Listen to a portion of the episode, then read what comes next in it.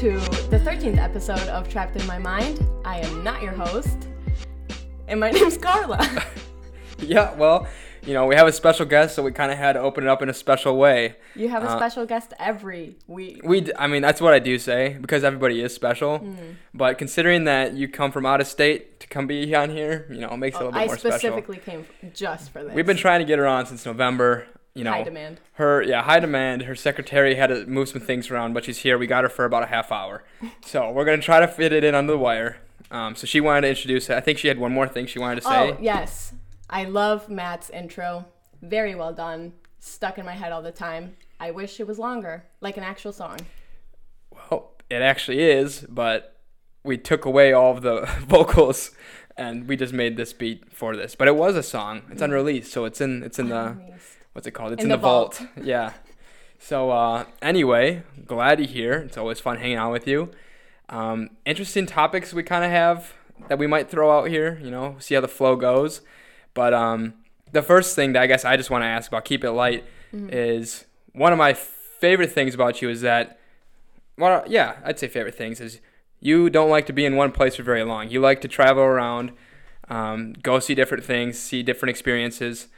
Um, it's refreshing because a lot of people, and our and my, myself included, you know, travel around on their phone, right? So you're from a different country. You tra- you travel to different countries, different states, whatnot. Question for you would be because I'm not well versed in traveling. I've only out, gone out of country once, minus Ca- Canada, which doesn't really fucking count. Have you noticed anything? Well, actually, we'll keep it f- simple for the first one. What do you like about traveling, and why do you do it so often? Um, okay, I feel like because I had such a big move and I was very, very attached to like the place I came from, once everything got shifted, I had to like teach myself to not get attached to places because it like hurts every time you leave. You mean when you came to uh, the U.S.? Yeah. Okay. So I just like I'm very open to travel. And when I moved here, I like I'm not very fond of Michigan, which I get. It's not the great because it.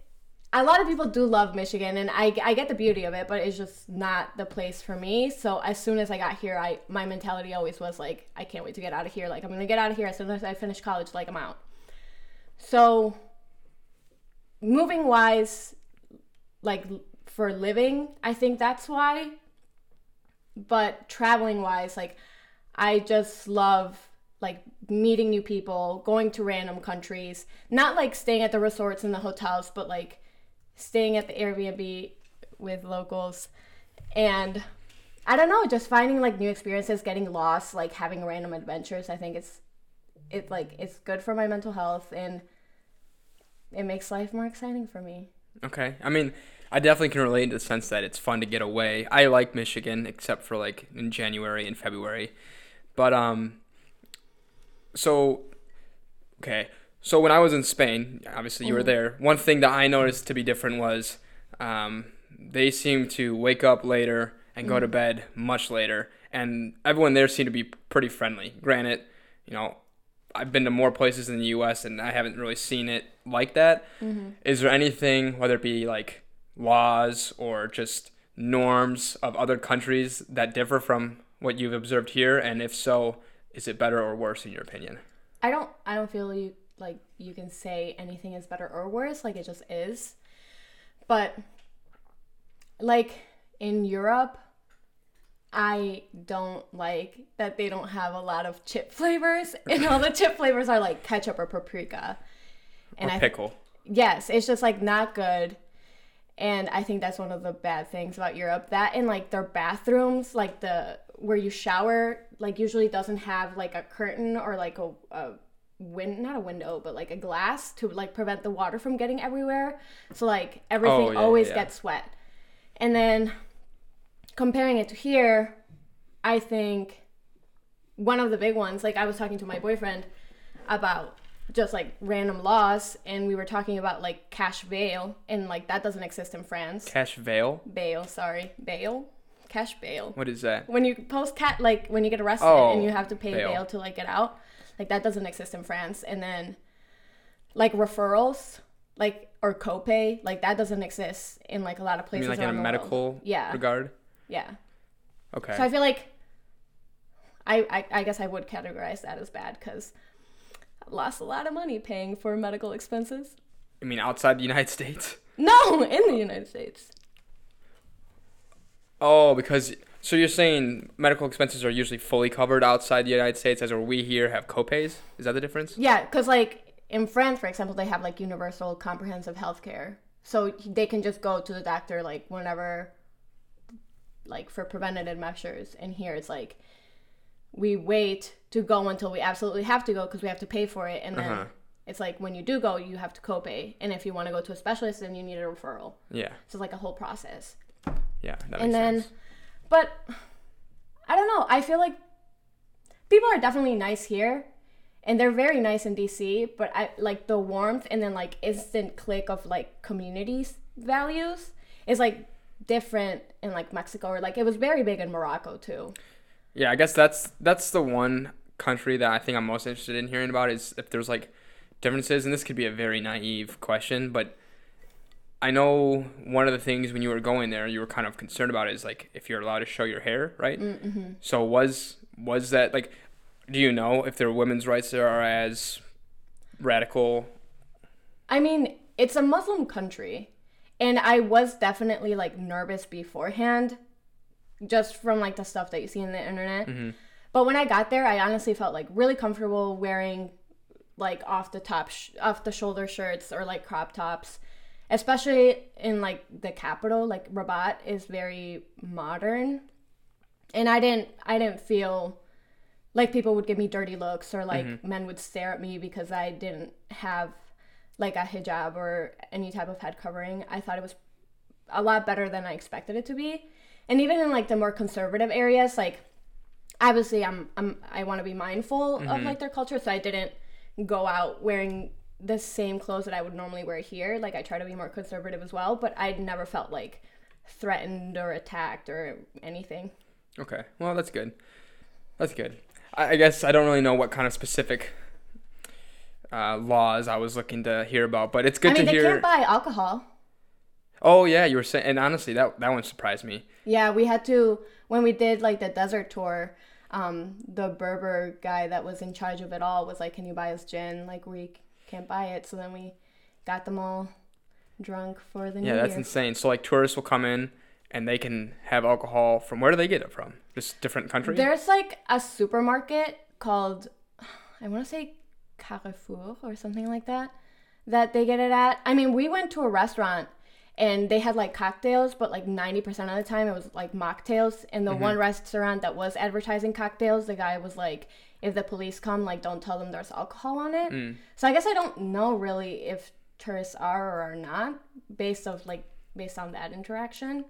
But it's typically the tourists who will have the booze and the locals will do a lot to get it.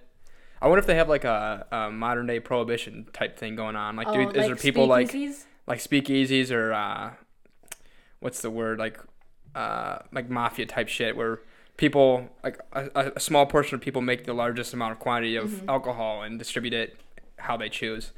It'd just be interesting to know. But I mean, anyway, always like hearing about your travels. We can turn it to a more uh, not light tone. Oh, we're shifting straight to the dark. Yeah, we're, we're gonna. Oh, can, can we not? Since we're talking about alcohol, can we not discuss your former straight edge years? Okay. So Real what do you want? What do you want to know? I just what like why were you so against every not everything, but like drinking and um, any other um, non-model citizen activities? It's a good question, and I um, I mean, I, I don't really know. I will say so for people who didn't know me. Uh, honestly, probably my close friends got it the worst. If it was in high school and you were drinking, I would literally like like I'm not talking to you. Like you're being irresponsible. Blah blah blah blah blah. blah. But then I quickly realized probably, actually it probably wasn't that quick. I probably should realize quicker. But started to realize that I would lose more friends if I kept pushing people away who wanted to drink or smoke or go party. And I think the reason I acted like that, so I don't know why I didn't drink or smoke. I think maybe I was afraid of how it, it would affect me because I don't. So I think honestly, a lot of it comes back to being a control freak. When you're under the influence, before I ever drank or anything, I was told that you lose control. And so that right there is a trigger to me. Losing control. Well, I'm so used to having control. So uh, why would I want to lose control? Also, people said the benefit to it was, you know, you can loosen up and you can have fun. I I genuinely think I usually can do that without alcohol, and I've learned, you know, it is sometimes easier to loosen up with it, but I don't think I need it.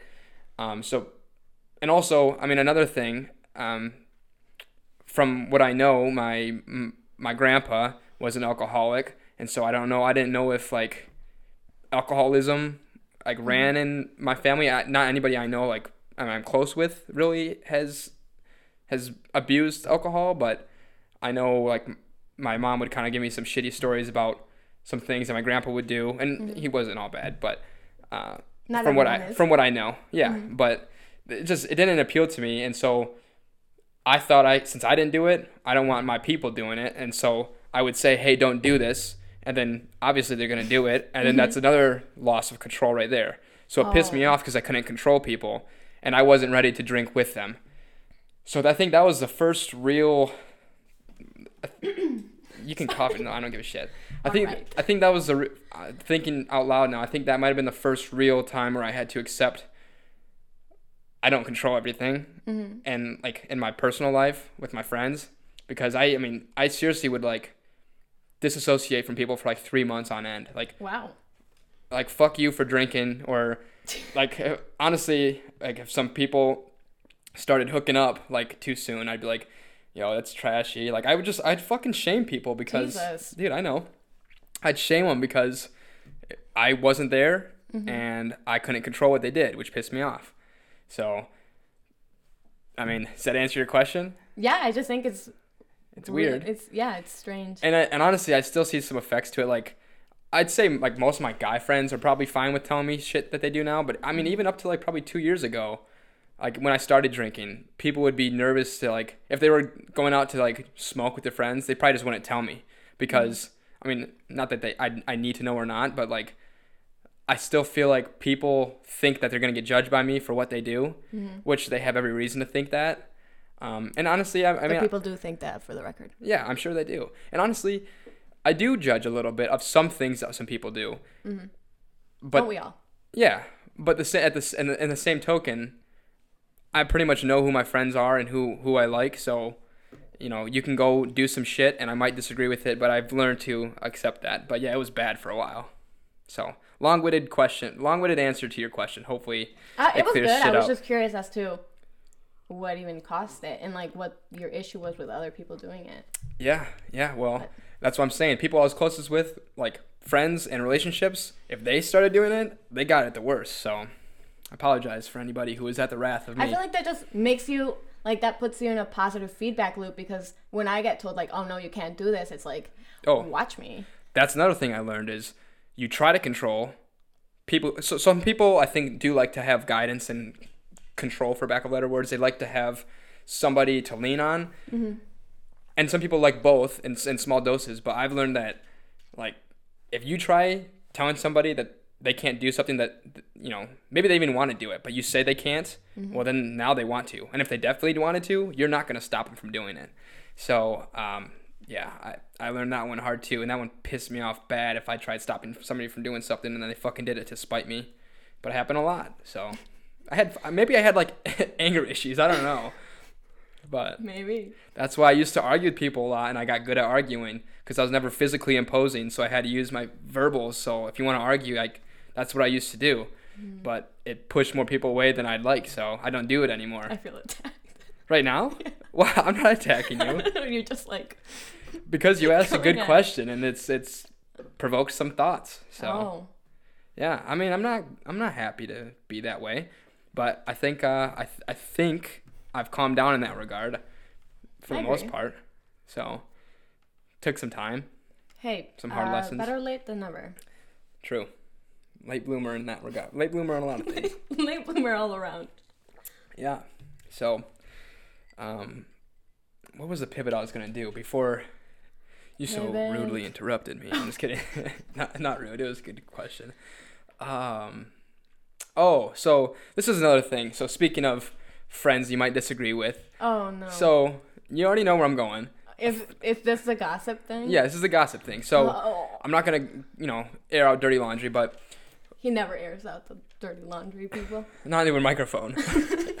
um, but uh, so we had a misunderstanding, right? I called you and and basically yelled at you for not telling me some gossip about something that didn't matter. Mm-hmm.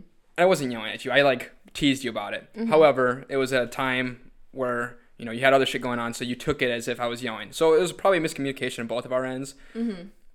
That part was a misunderstanding because I said it as a joke. However, the part that I would like to discuss is because it, it, you've made me think with you know some of the things you said. I didn't read it all because it looked pretty mean, so I just The ignored text. it. Yeah, I ignored it.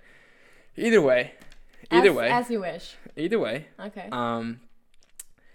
So, a question for you: Mm-hmm. Does Answer. gossiping make you a bad person? Is it gossiping with malicious intent? Well, that's so. That's what I would say makes you a bad person. If if if I t- okay I, okay. Well, I'll just introduce my my opinion if we want to get it going. Oh, I thought I was being asked for my opinion. Yeah, but then you then you asked a question. So go ahead. Yeah. Okay, so give me your opinion on if it's with malicious intent and if it's with it's okay. not. If it's like you're gossiping to try and like stir the pot and like start some drama that could potentially lead to like bad actions or like other people have like bad confrontations, then yeah, I think it's bad. But on the other hand, like I love knowing the tea. And I come I come so like my state in Mexico is non it's like known for like gossiping. Mm-hmm. Like we are known for being big gossipers. And that's and like in high school I like had a big mouth. So I I know had. well, I know the the consequences that there are to gossiping even if you're like trying to do it to like help people like people still don't enjoy it when you open your mouth. So i've i think i've gotten significantly better at keeping stuff to myself though i still really enjoy knowing it but i just keep it to myself now. So you're saying you think people will get their feelings hurt when they know that you're sharing around some shit about them, yeah. Or you're sharing around some shit that they'd like to know and you didn't tell them. I feel like the former people don't like, obviously. Well, yeah. Which I, I, I get it completely. But before I used to be like, oh, well, like somebody told me this and it's about somebody else. And like they could probably like profit in knowing. And I, I was also a huge, um, starts with an M, where you like try to come in and like fix people's problems or like whatever. Starts with an M. Mm, Uh, no. I can't think of the word. Mami. No. nope. Mamita. But you know, like I would hear like something from somebody and then I would like be like, "Hey, like this might be happening." Mockingbird? No. Um and so so then like I would try to take it upon myself. Like I would melange myself or what is it? Like Either way, yeah, like I would try to get myself into it to like try to fix the problem, but I would always just like make the problem worse by like letting more parties know. yeah. But in the other one about like not telling people stuff that they would have liked to know, like I said, because I do like knowing the stuff, but I have been burnt before by like opening my mouth to it. Like I mm-hmm. don't do it anymore. So now I just like I enjoy knowing tea a lot, mm-hmm. but I don't spill it. Yeah, and I would agree pretty much exactly with what you said. If you're if you want to know gossip so that way you can, you know, use it maliciously against somebody or tell somebody else who you know is going to use it maliciously, then yeah, mm-hmm. fuck you, dude. Um, and we've all done it, Yeah, Um, unfortunately. and we've all probably been a victim of it. But if, you know, let's say like you and I, we you tell me some shit that really doesn't have any relevance to me, but it's like, oh, you know, it's just something like just tea to share, and then it, I digest it and it goes away. Well, then I don't think that's that bad. So that's why I was so surprised because when I asked you, uh-huh. so the situation I asked you had n- no relevance to me at all, and honestly, I could have gone my whole life not knowing it. It's not my mm-hmm. business, but it's something that. Like if I knew first, I probably would have just told you, just like, "Hey, Well, did you hear this?" I feel like that's where like we our opinions diverge. Yeah, so let's just because it's like that. I'm I'm cool with gossip when it's like oh my god like somebody did this or like or somebody moved or somebody that's like something with like somebody got engaged because Mm-hmm. like, engagements and pregnancy are just like off the roof right now. See, that's not gossip though. I don't That think. is gossip. I mean, not if they've came out and said, "Hey, I'm pregnant," or "Hey, I'm engaged." I'm well. It's just like appalling to me because like my mindset right now is just like I can't even fathom. okay, so keep going. So like that is gossip to me. But when it comes to like people's sex, like more intimate, personal stuff, like people's sexuality or um, sexual orientation or whatever. or family matter. Yeah, then I even if like I don't know, it just didn't. It wouldn't come to mind to be like, oh hey, like this is juicy tea that me like I could tell somebody that I trust. Like I just didn't like you know I feel like that person if that person told me it was because they confided in me and if i see that they're still like struggling with it or they're like uncomfortable then like i don't feel like it's my place to share it even if i know that like a very close friend of mine that's very trustworthy i.e yourself wouldn't share it mm. you would probably like knowing it and would get a kick out of it but in like you know Yeah, and, and well, I just want to. I mean, not that anyone knows what we're talking about, but I wouldn't even say get a kick out of it or like knowing it. It's just like it's one of those things where you know it's a mutual person we know. Mm-hmm. It's something I didn't previously know. Mm-hmm. It's not going to change how I view them or how I treat them. Mm-hmm. But and so, I, I I hear what you're saying, and I agree to a certain degree. Mm-hmm. Um, like if let's say let's say I got like let's say I actually got pissed you didn't tell me, then I mm-hmm. think that's shitty on my end 'cause it's like, do I need do I really need to know that? No. Mm-hmm. However, like, I mean I think whether you shared it with me or not, I think either way is probably doesn't really matter to me. If you sh- if you would have shared that with me, I don't think that would make you a bad person. If you share gossip with somebody you confide in and you trust in, whether it's personal or not, unless that person specifically said, "Hey, do not tell anybody," um, that's the only like if people say, "Hey, do not tell somebody" or "Do not tell a certain person," I will I will try my best to, um, you know, honor that, and I think for the most part I do. But if somebody like tells me something that might be intimate and they don't give me that like explicit like do not say this, then yeah, there's probably a certain few people in my life who I'll just tell it to as long as I don't think they're going to use it maliciously just because it's just a talking point that um, you know, you can just discuss and share your thoughts on whether it's good, bad, whatever, and it doesn't leave that conversation. So yeah my opinion is that wouldn't make me a bad person, it wouldn't make you a bad person. But in the same stroke, if you chose not to do it, that's your that's your own choice, and that doesn't make you or me not as close because you didn't tell me. Uh, however, it would have been bad if I actually would have got pissed at you because you didn't tell me. Which I think you did think I was pissed, but I wasn't. But i don't know it was just like a very confusing weekend okay, but so moral of the story, in your opinion, uh-huh. gossip isn't bad as long as it's not used maliciously or as long as you're not gossiping about somebody's really intimate details. yeah Okay. And also, I guess if we can add, like, if it's grapevine gossip, where it's like, I heard from somebody who heard, who heard, blah, blah, blah, then it's like, okay, do you even have the right story at this point if you've heard it from, like, so many people? Are you saying you shouldn't pass along grapevine? So I guess that's, like, rumors. Are you saying you shouldn't pass that along? I, like, I feel like if I would get one, I'd be like, okay, but, like, do we, like, if somebody would be like, oh, someone, like, this person, I heard from this person who told me this person said that you suck. I wouldn't, I'd be like, okay, like, that's been removed so many people. Yeah, Like, but is that type of gossip okay to spread around or not? Oh, no. Okay, then I would agree. Like, I think it's actually it would be worse. So for our situation, let's say you heard it from somebody who heard it from somebody. Mm-hmm. I think that's worse that you're sharing it with me because you don't even know what the fuck the story is. Yeah. As if you were the first person to hear from this person, you know exactly from their mouth what they were talking about, and then Mm-hmm. you tell me. I feel like that's less shady for some reason because it's like you know you're not making anything up. This is from this Mm-hmm. the resource itself, and um, I'm- obviously that could be that could be worse if I then took it and ran with it. But if it stayed there and it stopped there, I think it's better than is if you pass along gossip that came from you know five other fucking he said she said. Mm-hmm. So all right, well, glad that was discussed. Either way, wasn't actually mad about you, so just a misunderstanding. But that's what happens with uh, close friends sometimes. Right. I was just salty because I thought you called out my characters. I was like, how, how dare a close friend that knows who I am? I don't know what I said that made you think that, but then you definitely did call my character, and I didn't read it. So I don't know, but I, I was very sensitive that weekend. yeah, and we we move past it. Mhm. We just keep on moving past it. we just chug along. So um, Yeah, I mean, I'm not supposed to segue in into what your questions were, but I know another thing you wanted to ask kind of has to go in line with friendship. So, did you want to Mm-hmm. bring that forward? Because I, I can't reframe your question in a way that you brought forward. I feel like it wasn't really a question. I feel like we've just over the years talked about how important friendship has always been, Mhm. like for you and for me, not necessarily our own, but like with other people, Mhm. and um, how it's it's just like a, a safe place almost, and like just something we really value and like prioritize in our lives.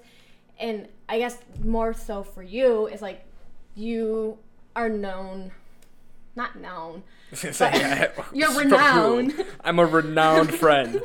Yeah. World five star on the pedestal. New York Times top hundred friends. Yeah, but like you know, you like get your friends like good expensive gifts that like Okay. okay, okay, but like you see, and I feel like we've talked before in like one of the conversations where it's like you know it doesn't get reciprocated always, but like you're a place where like it doesn't matter to you because like you you know you value their friendship and you know maybe their view of friendship is different. Do you know what I'm talking about? Yes, and well, maybe. So you can turn it up if you want to turn up the heat. Okay. Okay.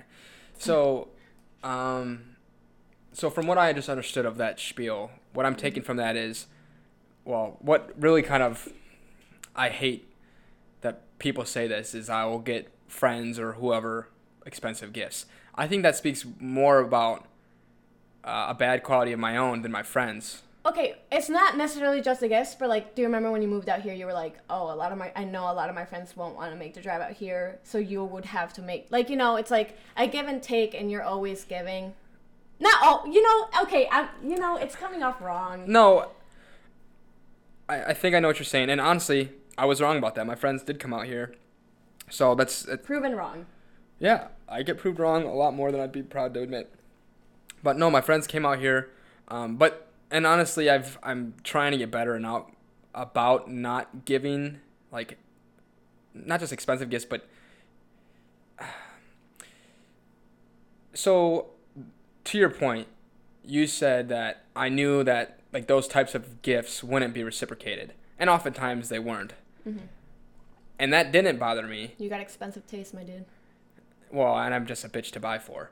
True. but uh but that didn't bother me because like i went in there with the expectation of like i'm not expecting them to get me a gift and Mhm. if they are i don't expect them to spend as much hmm and i think the reason i and, and honestly i think a lot of people don't like getting those gifts i mean they like the gift itself but then they feel indebted to Oh, me Yeah. and also i don't think any of my friends are nearly as materialistic as i am hmm so it's like Except for Ross. No, for Ross. note for Ross. Ross is pretty materialistic like me, but Ross also is very good about like um, personal experiences as well. Like Oh, fair. So, I mean, it goes, and I think I'm good with both too. But I'm definitely one of the more materialistic ones in my group, which I'm not proud of. hmm But um, so I would I would get these gifts because for me that's something I would like. Like if somebody got me a gift like that, it's something I would like. Not that I expected it. So it's like, well, I want to give this to you because that's how I. That's things I love, so I Mhm. want you to love it as well, and so that's what I want to do. Uh huh. But it's made people uncomfortable, and it's made people feel smothered or like, It makes me think of like the little aliens from Toy Story that are like, "We're forever indebted to you," or like when Mr. like the Potato claw Head, guys. Yeah, when Mr. Potato Head saves their lives. I didn't know they They said like- anything else besides le claw. They do. they say this. Oh well, I guess I'll have to go catch up on my Toy Story references. Mhm. But uh, so I mean, the gift thing I don't do as much anymore. Also, I've done some really outlandish gifts that I've been paying for. Like, it just Shout out to getting better. yeah. So that one sucks. Um, but Self improvement. yeah, working on it. But Aren't we all? But uh, the time one is what bothers me. Like, if I don't get a gift reciprocated, that that's fine because I wasn't Mhm. expecting it. The one that bothers me is if I like put in, like, let's say you know you're you're drunk at a bar and you call me to pick you up and I do, and then Mhm. I do it and you don't. That shit pisses me off because it's like, dude, I I didn't have to do this. I'm going out of my way to give you attention, to give you time. Mhm. Please do it back. Does How- that mean I have uh, a coupon or whatever saved for getting picked up in the bar when I'm drunk? Yeah. Well, you don't have a coupon. There's no. I don't keep tally. And the thing is, so and this is and you can pick this apart if you want, but Mhm. I will say it's not a one for one for me. Like if I pick you up once, I don't expect you to get me once. Mhm. If I pick you up ten times, I expect you to get me once. Like I just know that you would do it, not that I'm Oh. gonna call on you to do it every single time. Mm-hmm. And honestly, um, it I think it took a while for me to establish the relationships I'm at now. Like, okay, so for example, when I first, I mean, I always try to give people attention and and and whatnot, Mm-hmm. and for a while it wasn't reciprocated in the same amount that I gave. But I think because I've been consistent about like being there for people when they need it, Mm-hmm. now I'm getting it back. Oh, okay. Um, and also, I think what ha- helps too is, you know, when I went through my difficult spell, I opened up a lot and got Mhm. really vulnerable. And Yeah. I'd say from 90% of the people, that's increased our relationship. And now I Mhm. think people not only trust me more, but will be there for me Yeah. more. And they know that I will be there for them more. So I don't know if that answered your question or if I just went down a really long I rabbit think hole. you definitely went down a rabbit hole, but I think Good questions from this guest. oof, I just came prepared. Um, I think that I relate to it when it comes to like the reciprocating aspect of like I I have my close friend group. And like especially are we allowed to say names or is that from You can say names, just don't talk like, shit about these people. I'm, I'm not. And Kara knows that whatever I would say to Shout out whomever Kara. shout out Kiki. He'll be on. I would I want him to. I would say it to his face, but like I I text him all the time, and like he's a busy dude. He's uh out here grinding with the Pistons and whatnots. But Smart man. yep. And um like I would text him, and at times it's just like it's me always texting first, or like me always reaching out first. And it's not even that like I get mad at him. It's just that like I start overthinking like, oh maybe he just doesn't care about me as much as I care about him or like maybe I'm bothering him or like being annoying. So then that's when I'm like, oh, I have to like drop off and like not talk to my friends as much when usually I like am pretty good about like, hey, what's up? What are you doing? And like just talking not frequently, but like whenever they come to mind. why do you think that you start questioning? Because I mean, someone like Kay or, or myself, like if we don't respond, I think you damn well know that we're probably busy or something. no, no, no, I know. So what, what, why do you think that you start like questioning, like, oh, maybe I, I care more, or I think it's like because I know that we're all like grown and like you have your life, I have my life, and we can go like months without talking, and then like we'll talk and it'll be fine. It's just like after months have passed where I've tried to talk to him like multiple times, and it's just like I like I don't feel like mm-hmm. we're the same care level. Then I'll be like, oh my god. yeah. I mean, and I get that to an extent. Like, uh, I, mean, I keep saying to an extent. I gotta fucking stop doing that, dude. it's um your So- tagline. so, yeah, I'm just gonna get a T-shirt to an extent. Um, hmm but I mean, this doesn't bother me so much anymore. But it, it sometimes does. Like, so for, like for example, if you're messaging somebody and like you're using emojis and like you're putting character in your conversation and they're just fucking firing off like three sentences or sorry, three word sentences with like periods or like they're not they're not reciprocating the communication the same way you Mhm. are. hmm That sh- I don't take it personal, but it is kind of like, yo, do you even want to have this fucking conversation?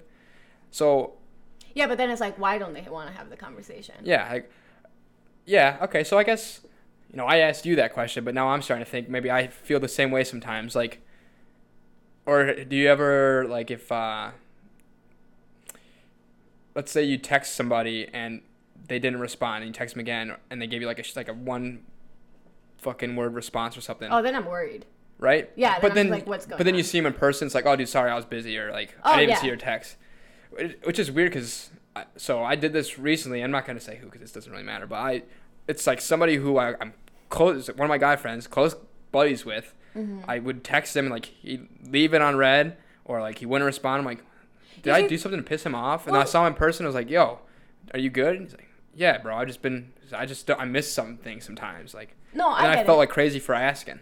and and like for that, like I empathize because sometimes I just like get anxiety from texting. So like I'll text like like I don't even want to look at it because I have to think about like oh my god I have to open the app and then I have to click on their name and then I have to think of what to say and then I have to wait for a response and then I have to keep the conversation going. So then it's like too much for me. So I like I think I go in waves of like texting and not texting. But when I do text somebody and they're just like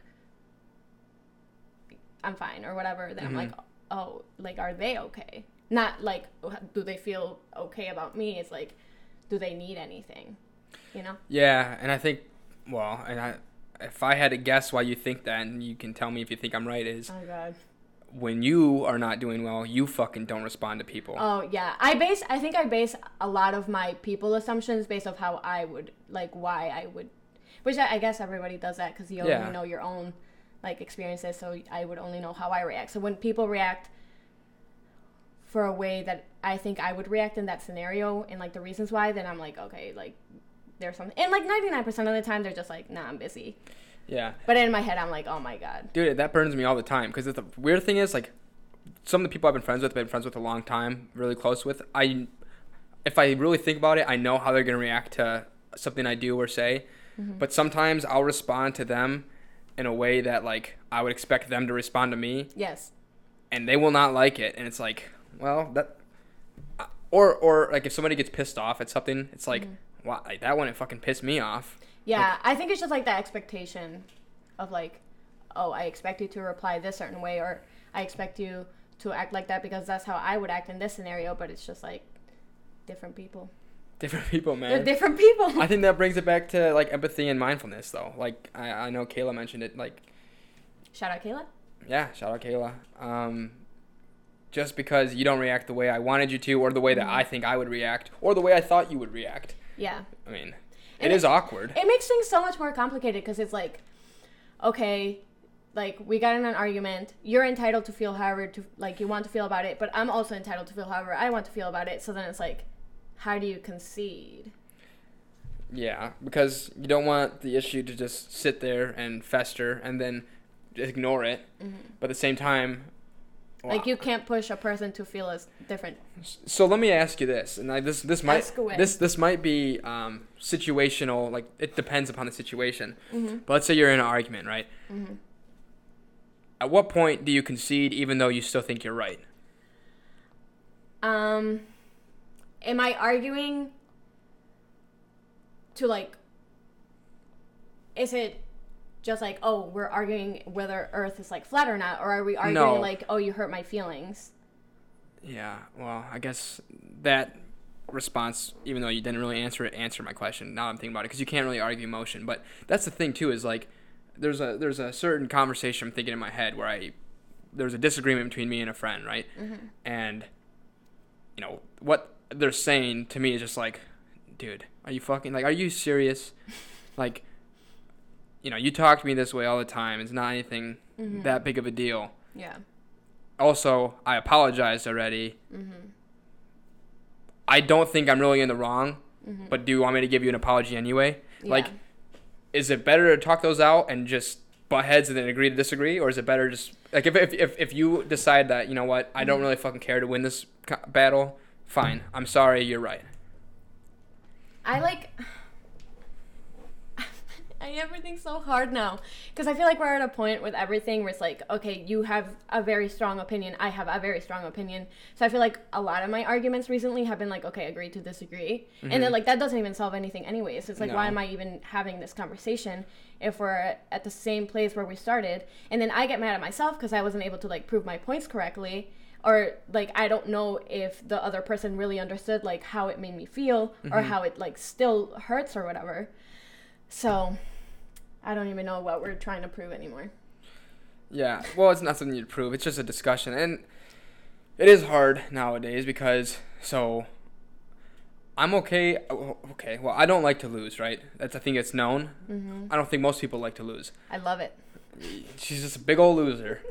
Um, um, but at the same time, I'm okay with like conceding if it's gonna just move us past this. Like I, the situation I'm thinking of, it's okay if we just move past it. Mm-hmm. However, how many times am I like? That's what's hard for me is like, okay, I moved past this, I moved past this one, even though I'm still convinced I was not in the wrong.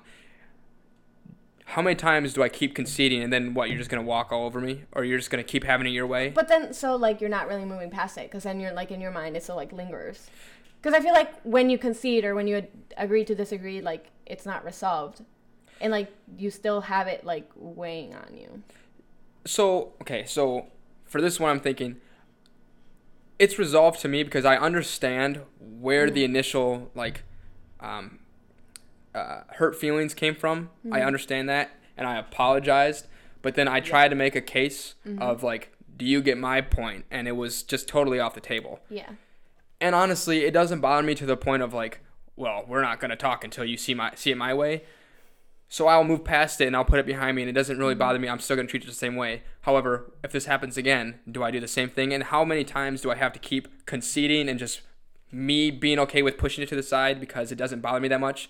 Because mm-hmm. eventually, if you keep treating me that way, it will bother me. Mm-hmm. One, two, three, four times I can deal with it because it, Yeah. you know, it's not worth losing a friend over. But mm-hmm. how many fucking times? When's the cutoff? I don't know. I think you gotta pick your battles. Yeah. Well, I try not to battle anymore. Verbally. Dude, I used to love confrontation, and it's so draining now. well, also, I'd rather just have like I'd rather just have a phone call. But that's another thing too is it's hard to have a conversation. Well, here's one thing I've learned. A lot of people, like mm. if let's say we're having a heated discussion, right? We're we're not seeing eye to eye. If I said, "Hey, rain check, we'll talk about this tomorrow," that might mm-hmm. piss off. Even though I think that's a good idea, mm-hmm. in the moment that might piss off the other person like real fucking hard. It did. Oh, sorry, dude. Yeah, but it was a good idea, probably. No, I like I was in a clear mindset. You were in a clear mindset? Yeah, Yeah, a destructive clear mindset.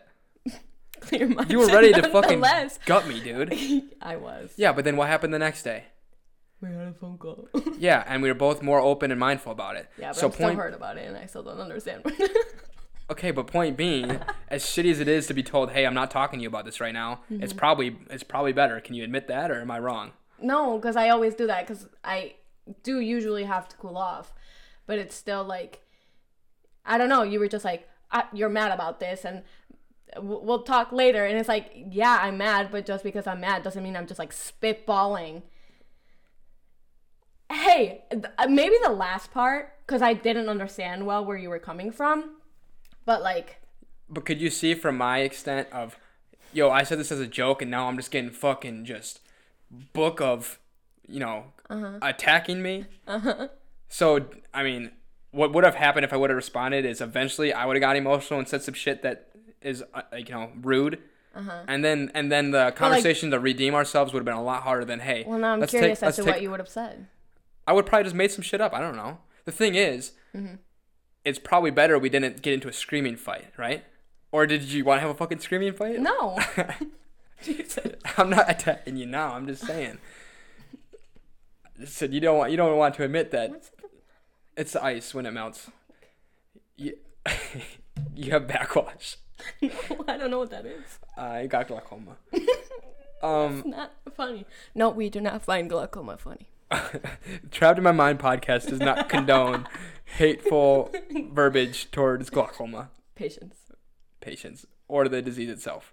Yes. Um, well, then we'll just fucking we'll table that last discussion because apparently you want to be The a discussion firecracker. won't be had off screen. you wanna you wanna be a firecracker and I don't. and I argue in the moment, but I'm telling you, it's not I a good don't idea. usually want to argue in the moment, but like, But I, even now, you said that you were in a clear headspace, and you might You think you're, think dude. You were coming, you were coming in hot. Because we can discuss it after.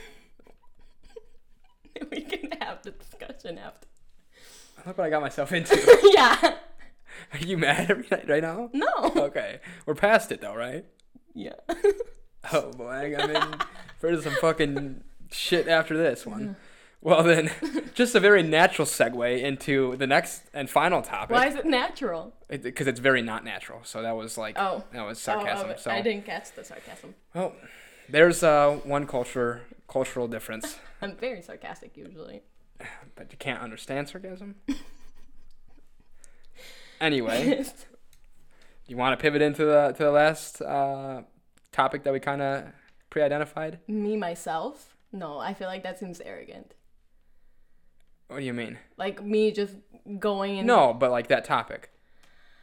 I don't know how to do it. So Okay. Go ahead. So I'll and if if you want to cut this out after, fine. Or if this is too personal, just tell me, and we'll we'll finish off the last fifteen minutes with some silly shit. Mm-hmm. Because you know we have abundance of that. But you know, one thing I'll start off by saying that I'm really proud of you for is Oh God, not the praise. well praise and then a question, okay. And uh, you deserve to hear it. Uh, you handle uh, your emotions, I think, very well, and you help other people handle emotions very well. One thing that, one piece of advice that I'm greatly indebted to you for is when I was going through some shit. Uh, you know, I said, but there's people who have it way worse, and I remember exactly you telling me this. You can't compare yourself to other people, and I know a lot of people say it, but for for some reason it clicked when you said it to me, and I have not forgotten it.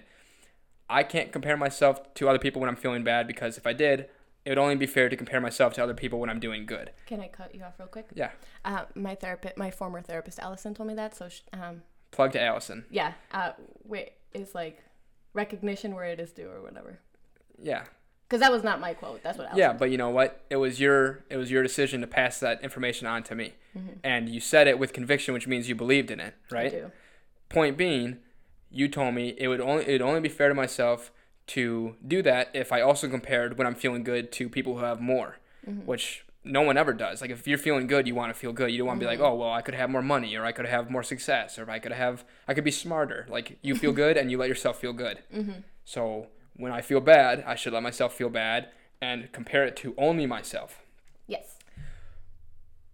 I think that's a very mature thing to not only say but believe in and practice. So, mm-hmm. point being, from where from when I first met you and how you deal with your emotions and and how you carry yourself has come a long way. So, I just want to tell you, proud of you for that. Thank you. But before we were very close, you know, mm-hmm. I know you kind of had your battle with mental health, right? Mm-hmm. Was it specifically it was depression, right? And I know you went to a hospital for it. I never, we never really discussed that.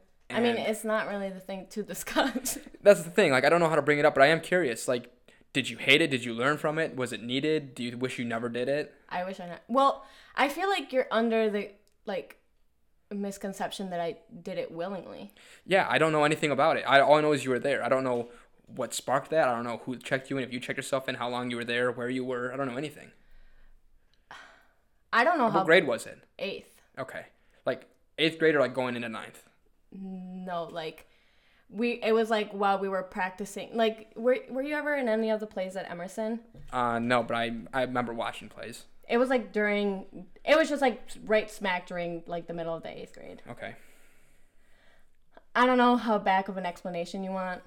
Do you just want whatever you're comfortable facts? with. Yeah, whatever you're comfortable with. Uh, well, I don't know. This is your podcast. You can tell me.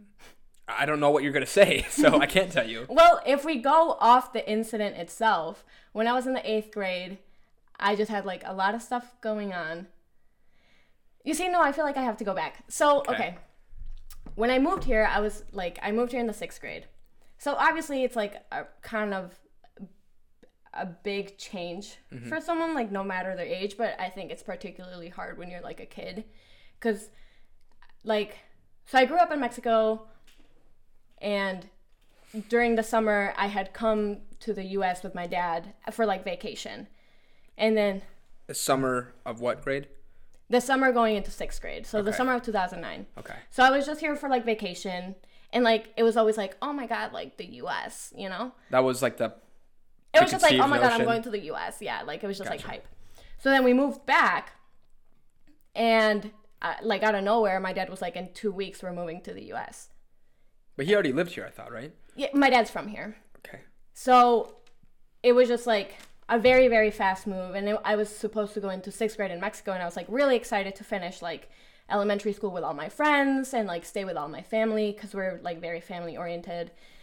And then, so like two weeks, we sold everything. We moved here and we like moved in with my aunt. And then I like went to school, which was hard because I, my English was good, but not good enough to like understand native speakers. It's culture shock a little bit. Yeah. And then like my family, like my parents started going in like decline, like heading towards divorce. And there's this thing called I think it's like diathesis stress model or something. Okay. And it's like you're born like everybody's born with like you know how depression can be like passed down through like genetics. Yeah. So I'm born let's say like at this level.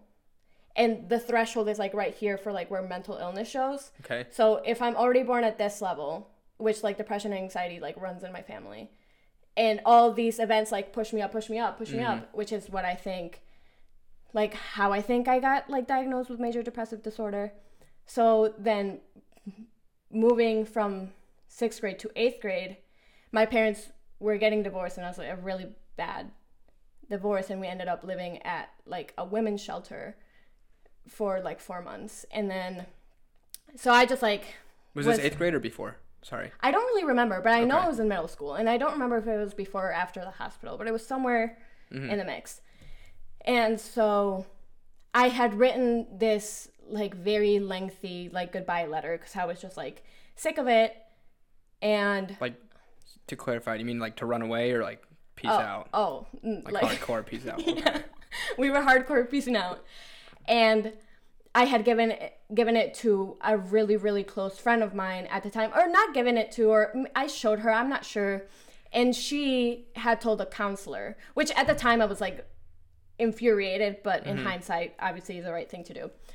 And the counselor told my mom, and my mom took me to a therapist. So I met this therapist for like literally the first time. And so I was like, okay, like therapy's supposed to help you. So I just like unleashed. And my mom came in at the end of the appointment and the therapist was like, she needs to go to the mental hospital like now. Like in the first meeting? Yes, Straight liter- up said that explicitly literally the first meeting. in front of you? I mean, either way, that's well, that's- yeah, I, That's, I don't remember if I like was asked to leave the room and she only told my mom or if I was still there, but that's kind of crazy. Yeah, exactly. And my mom obviously didn't want to do that. But the therapist was like, okay, but if she kills herself, like that's on you, and the state can like prosecute you, I think, for like child endangerment of some or something. Because something. she she got a medical yeah. uh, warning, basically saying to do this, and she's ignoring it. Mm-hmm. Jesus Christ. So that night, I like my mom drove me to the children's hospital because you're supposed to go to like the actual hospital first, and we stayed there. And like at three in the morning, one of the beds because you just wait around for like a bed at the mental hospital to open up. yeah. and one of the beds at a hospital in called like Kingswood in like the middle of the hood like opened up so like um I got transported like in the ambulance to be taken there and I was there for 2 weeks with kids like other kids and it's like it was a mix cuz I think like I personally don't think I should have been there. And I think that my experience at the hospital made everything worse. But um So how could it get worse from you know what you wrote? Like, cuz cuz then it's like you go in and you're again like vulnerable to this person that's like supposed to help you but then they automatically like put you in the mental hospital. Yeah. and it's not like the funnest thing in the world. And you're with these kids where like the whole time I was like I don't belong here like I don't think my mental health issues are nearly as bad and there was like I remember there was this kid that had schizophrenia and like every Monday he would pack his bags because he'd be like, My mom's coming to get me, my mom's coming to get me, but like he was like a resident, like he was living there. Mm-hmm. And like if he get mad, he'd like smash his hands on the table like really hard. And it was just like scary because like you didn't know anybody and then they would like warn you of like kids that might attack you if you like pissed them off. Mm-hmm. So it's just like a really hard environment. And then when you get put in the mental hospital, they automatically start putting you on antidepressants. And again, I'm sure the mental hospital and antidepressants are great for some people, but they have never been good for me. Mm-hmm. So then, like, I didn't have a choice in any of the matter. So then I got put on an antidepressant. And for years, I like tried to get off of it, but they always told me that, like, I wasn't ready, that I couldn't do it. and you can't make that choice if you're under 18. Um, like the choice to take it. Yeah, like like if you say I don't want to take it, I mean, I guess you could always like hide it or whatever. But Well, even after I turned 18 and I was still going to the psychiatrist, I'd be like, oh, like I, I don't, I think the medicine isn't helping. Like I still feel crappy. I want to stop and just try other methods. And they'd be like, no, like they just tell me no. So then I ended up just weaning myself off the medicine myself, like on my own.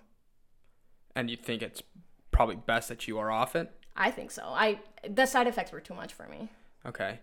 So, question, and I hope this doesn't come off as offensive, but when you were saying that when you were in the um, uh, mental hospital, you said you didn't think that your mental health was as bad as these. I mean, looking back on it, what I mean, if you really were thinking about killing yourself, that's almost as bad as it gets. No. I but I feel like I've always had like high functioning. Like I wasn't like yeah, I guess like killing yourself is the worst outcome, but like I was still like carrying on about my life normally. And like a lot of the kid, kids were like kids that just weren't able to and like I don't I don't know how to explain it cuz they they were all like great people and like I did make friends. Mm-hmm. The, the people, the kids in the. Mm-hmm. Okay. But I just feel like it would have been much better for me had I just gone into the therapy appointment and just like kept going to therapy. But then it's like because everything happened so fast and I got put in this mental hospital and it's like it feels like jail. Like they come take your temperature and like your blood pressure like every morning at like 5 a.m. and then you have like you have a schedule every day and you have like shower time and then you have like coping mechanisms or like group therapy and then like on Fridays you can make a line to like call your parents and you get like an hour of phone call. Like jail. yeah, it's like not it's not in like all the doors you have to like you need a scan pass to like get through. Mm-hmm. And like your visits can only be like 18 years or older and I don't know. I just feel like had I just gone through the therapy route, it would have been a lot better for me. And then again, like getting put in the mental hospital, my mindset wasn't like, okay, get better. My mindset was like, get out of like get out of here as fast as you can. So then I just learned to like play the game of mm-hmm. like, oh my god, that I am getting better. Like Acting. yeah. Yeah. So then when I got out, I had to do like mandatory therapy because you have to usually do like behavioral therapy as you're taking medicine. And because I was like, okay, I went to the therapist once and she immediately sent me to the mm-hmm. like mental hospital. I can't be vulnerable, like, you know, I can't open up anymore. So then, literally, for like a decade, I would go to the therapist and like never like talk about anything so there was never an improvement because my mindset was always like play the game Yeah. tell them what they want to hear so then i wasn't helping myself improve because i you know So you're really just delaying the whole. You were telling them what they wanted to hear, so that way you could just get out of there. Because, Mm-hmm. so two questions: How long were you uh, there in the mental hospital? i was in the hospital for two weeks but then i went to like there's a group called face to face Uh-huh. because like a couple months later i like was in the therapist and she was like oh i think you have to do like a screening or something. So then we drove we drove to taylor and then they do like screening for your mental health and the lady was like oh i think you have to go to the mental hospital again. And i literally was like like no i will like for sure kill myself if i go mm-hmm. there again. So i went to like face to face which instead of staying there overnight you go from like 9 to 3 and it's kind of like school but they teach you like again like anger management or coping mechanisms blah blah blah so And that was more helpful. um i was still just like playing the game Okay. Uh, well, the last thing I'll ask, just I mean, I, I can make assumptions, but I'd rather just ask. The, um, when you went to the therapist the first time, and that was a response, how did that make you feel, if you can remember? i feel like i was just like distraught because when you're when you're like in it like i feel like depression now is kind of like an identity Mm-hmm. so it's like oh i'm depressed like that's who i am now Mm-hmm. and like I, I had never like growing up like in retrospect like i did have anxiety but like i was never like chronically sad or anything so it was just like the oh because no one ever like sits there and like based off their behavior they're like damn i think i'm depressed like yeah. Especially, especially that young. yeah so then it was like oh my god was like, Like- a hard truth to face. it wasn't even like a truth it was like i think she's wrong Oh, you're saying so when you went there the first time and you're opening up and she's saying, "Oh, she needs this." You're like, "Whoa." yeah Hmm. i don't know maybe i was just like a stubborn Well, I mean, child I could see it. Uh, I mean, I, I I can only imagine, right? Because you know, someone telling you what you are, and it's that extreme, could be hard to hear. But at the same regard, in the same stroke, like, did you like forget that you wrote a letter, or? I mean, I know it might be a weird a- or a tough question, but I, I guess like i don't really know what you're asking me neither. I mean, it's just like I could see how it'd be very um, alarming or like almost. So I, the way you're telling the story, it almost sounds like when you went in- into the therapist, uh, you were expecting maybe some type of remedy or you could you could express how you feel and maybe it wouldn't be so bad but instantly it was oh you're crazy or you you know Well, I feel like I I thought it was going to be more of like her giving me feedback rather than her listening the whole time, not really telling me anything and then bringing my mom in and being like I've concluded she has to go to the mental hospital. Whereas like I feel like that was too harsh of a did you like I almost felt felt like punished. so did you feel like you couldn't trust her or therapist in general Yeah. Okay, that's that's what it.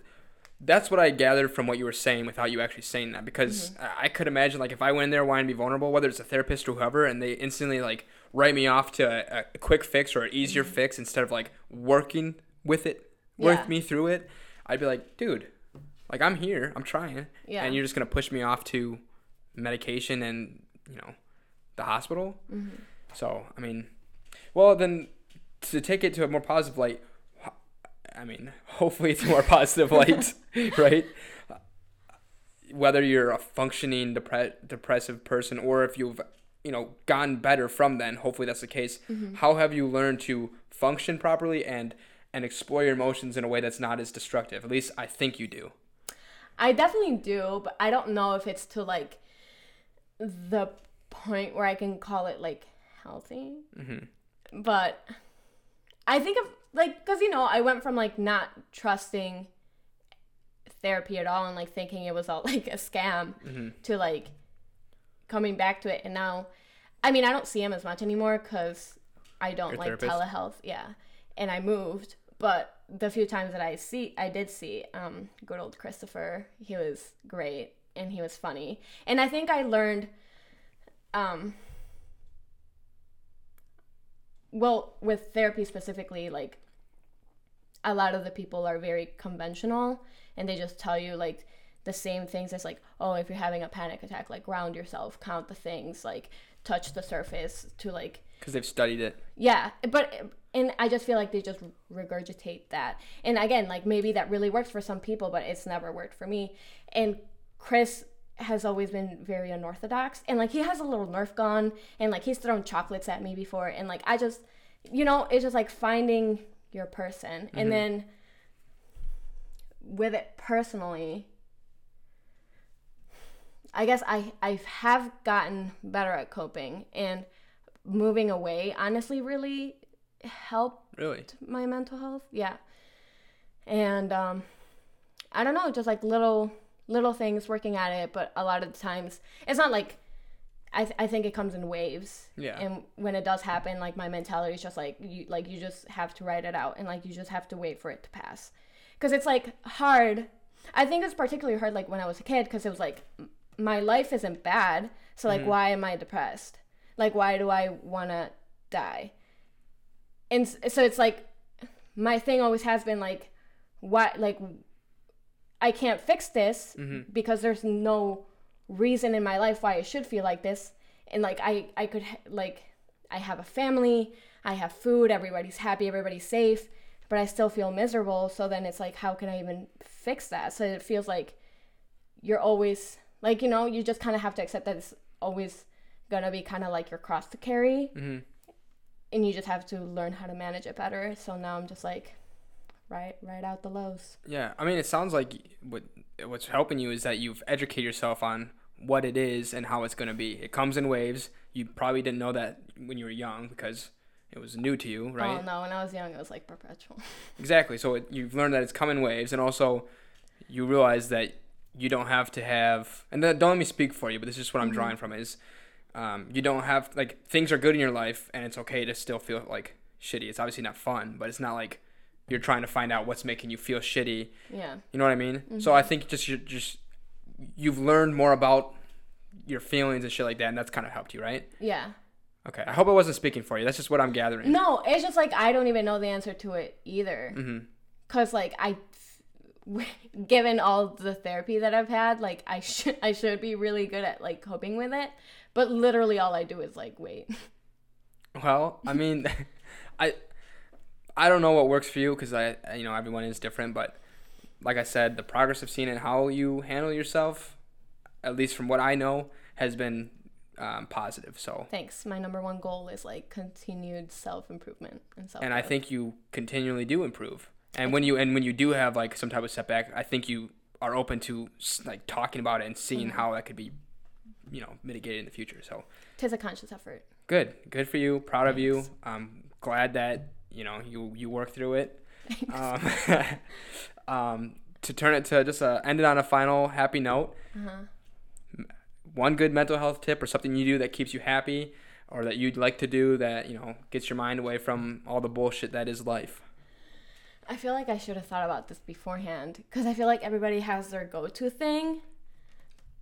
I'm just surprised I'm not hearing what I thought it was gonna be, but that's I guess me being prejudiced. So What did you think it was gonna be? no, I'm gonna wait for you to answer it, and then I'll tell you what I think it was gonna be. Um, I like sleeping. Okay, you want to elaborate? just sleep it off. Just be unconscious. and and uh, plants make me happy. And you go. um, plugging American Express gift cards or not gift cards, uh, credit cards. I got the Calm app, so using, I Oh, like that it tells me to like take a deep breath. It's nice, and then it does like mood checkings and like three things you're grateful for, and then it gives you like a quote and like how you, and then it asks like a question about it. I like that a lot. It's like positive affirmation, or just things that trigger like positive thoughts, Yeah. as well as plants and sleep. Yeah, I just got ten new plants, so What kind of plants you want to share? Or um, I have an aloe plant, a Dieffenbachia, a spider plant, a couple Oh. of those. shout out, uh, what's her name? Who likes spiders? Oh, uh, Dr. Francois. Dr. Francois, if you're out there, she got a spider plant because of you. She told I me. I named it Aragog. Should have named it Francois. Um, You don't get why it's named Aragog. It's fine. I don't. Shout out to all the Potterheads. A lot of shout outs in this podcast. Wes is gonna be like, I fucking love Harry Potter. uh, no, I thought you were gonna say traveling because I that Oh, yes, but I feel like that's not readily attainable for everybody. yeah, but it's I mean, but like, Okay, I, but yes, let's, let's say you're doing like really shitty. How can I? Well, I can't just be like, ah, I'm feeling real depressed. Let me book the Rome. flight out here. I mean, you could. like, it's no. but okay, I mean, it's your mental health tip, so Okay. it can be whatever you want. No, I'm just surprised it wasn't traveling. That's all. Okay. It, yeah. Traveling. No, it was sleep, plants, and I had another one, but I can't. Oh, painting. Painting. oh yeah, Painting. she's does- supposed to paint me something for my apartment a year ago, and we haven't had it. But Oh, okay. Here's the thing with your painting. Oh. I'm incorporating knitting into it, and knitting takes time. you're knitting and painting. hmm Stay tuned. Um, we are going to once that's done. Unveil. and Unve- five, unveiling. in five years when it's done, Whoa. I'll post an update. Big procrastinator. Um, anyway, good mental health tip. Yes. Thank you so much for coming on. We're gonna go get some fucking pizza. Yes. Um, also, I have to pee. Really. Go ahead and pee. I gotta do this. Fuck. I hate doing this part, but I gotta do it. Oh, what's what is it? I can It help. just uh, Thank you, everybody, for spending the past hour and eight minutes trapped in our minds. I've never once said that. So this is a very unorthodox ending to this well, episode. our audience liked it. No, I gotta plug like the socials and whatnot. oh, oh, uh, Actually- follow us. Follow Trapped in My T- Tim Pod Jesus Christ. on Instagram, Facebook. Okay, hold on. Let me say my little part, and then I'll turn to you to do what I would like you to do. Okay. Okay. If you'd like to be a guest on that podcast, message me on Instagram at TIMM Podcast or find my personal Instagram. My name's Seth Atkinson, Facebook, whatever. Or send me an email at TIMMpod at gmail.com. Also, I would greatly appreciate it if you shared it with others, gave me feedback, good or bad, comment, like, um, subscribe, and give me a review on Apple Podcasts. Yeah. Carla gave me a review. She's the only one on there right now. I have a lot of likes I, there. I support the friends. Have some subscribers. Yeah. Some reviews would be nice so I know what people like and dislike. Yeah. Uh, Um, love, love good criticism. Yeah, I do love good criticism because it helps me not be boring. Also, if you have any ideas. Yes, that's what I was gonna say. If you have anything that you want me to discuss with people, I mean, preferably come on and discuss it with me. But otherwise, shoot me some ideas of things that I need to add to my list of topics. So shoot me some Or if ideas. you're looking for new friends. yeah, if you want, well, again, that would bring me to say, come on the podcast. Um, this is a very long outro. This was for just for me, not for the podcast. I'm looking for new friends. I just hit my Find her, find her Bumble for Friends account. yes. Even Bumble though it'd be BFF. random, it'd be random, and you have to set your location very far away. Yep. Um, either way, Thank you for coming. thank you guys. Thank you. Uh, this was a crazy outro. Carla, that was fun. Um, until next week. Bye bye.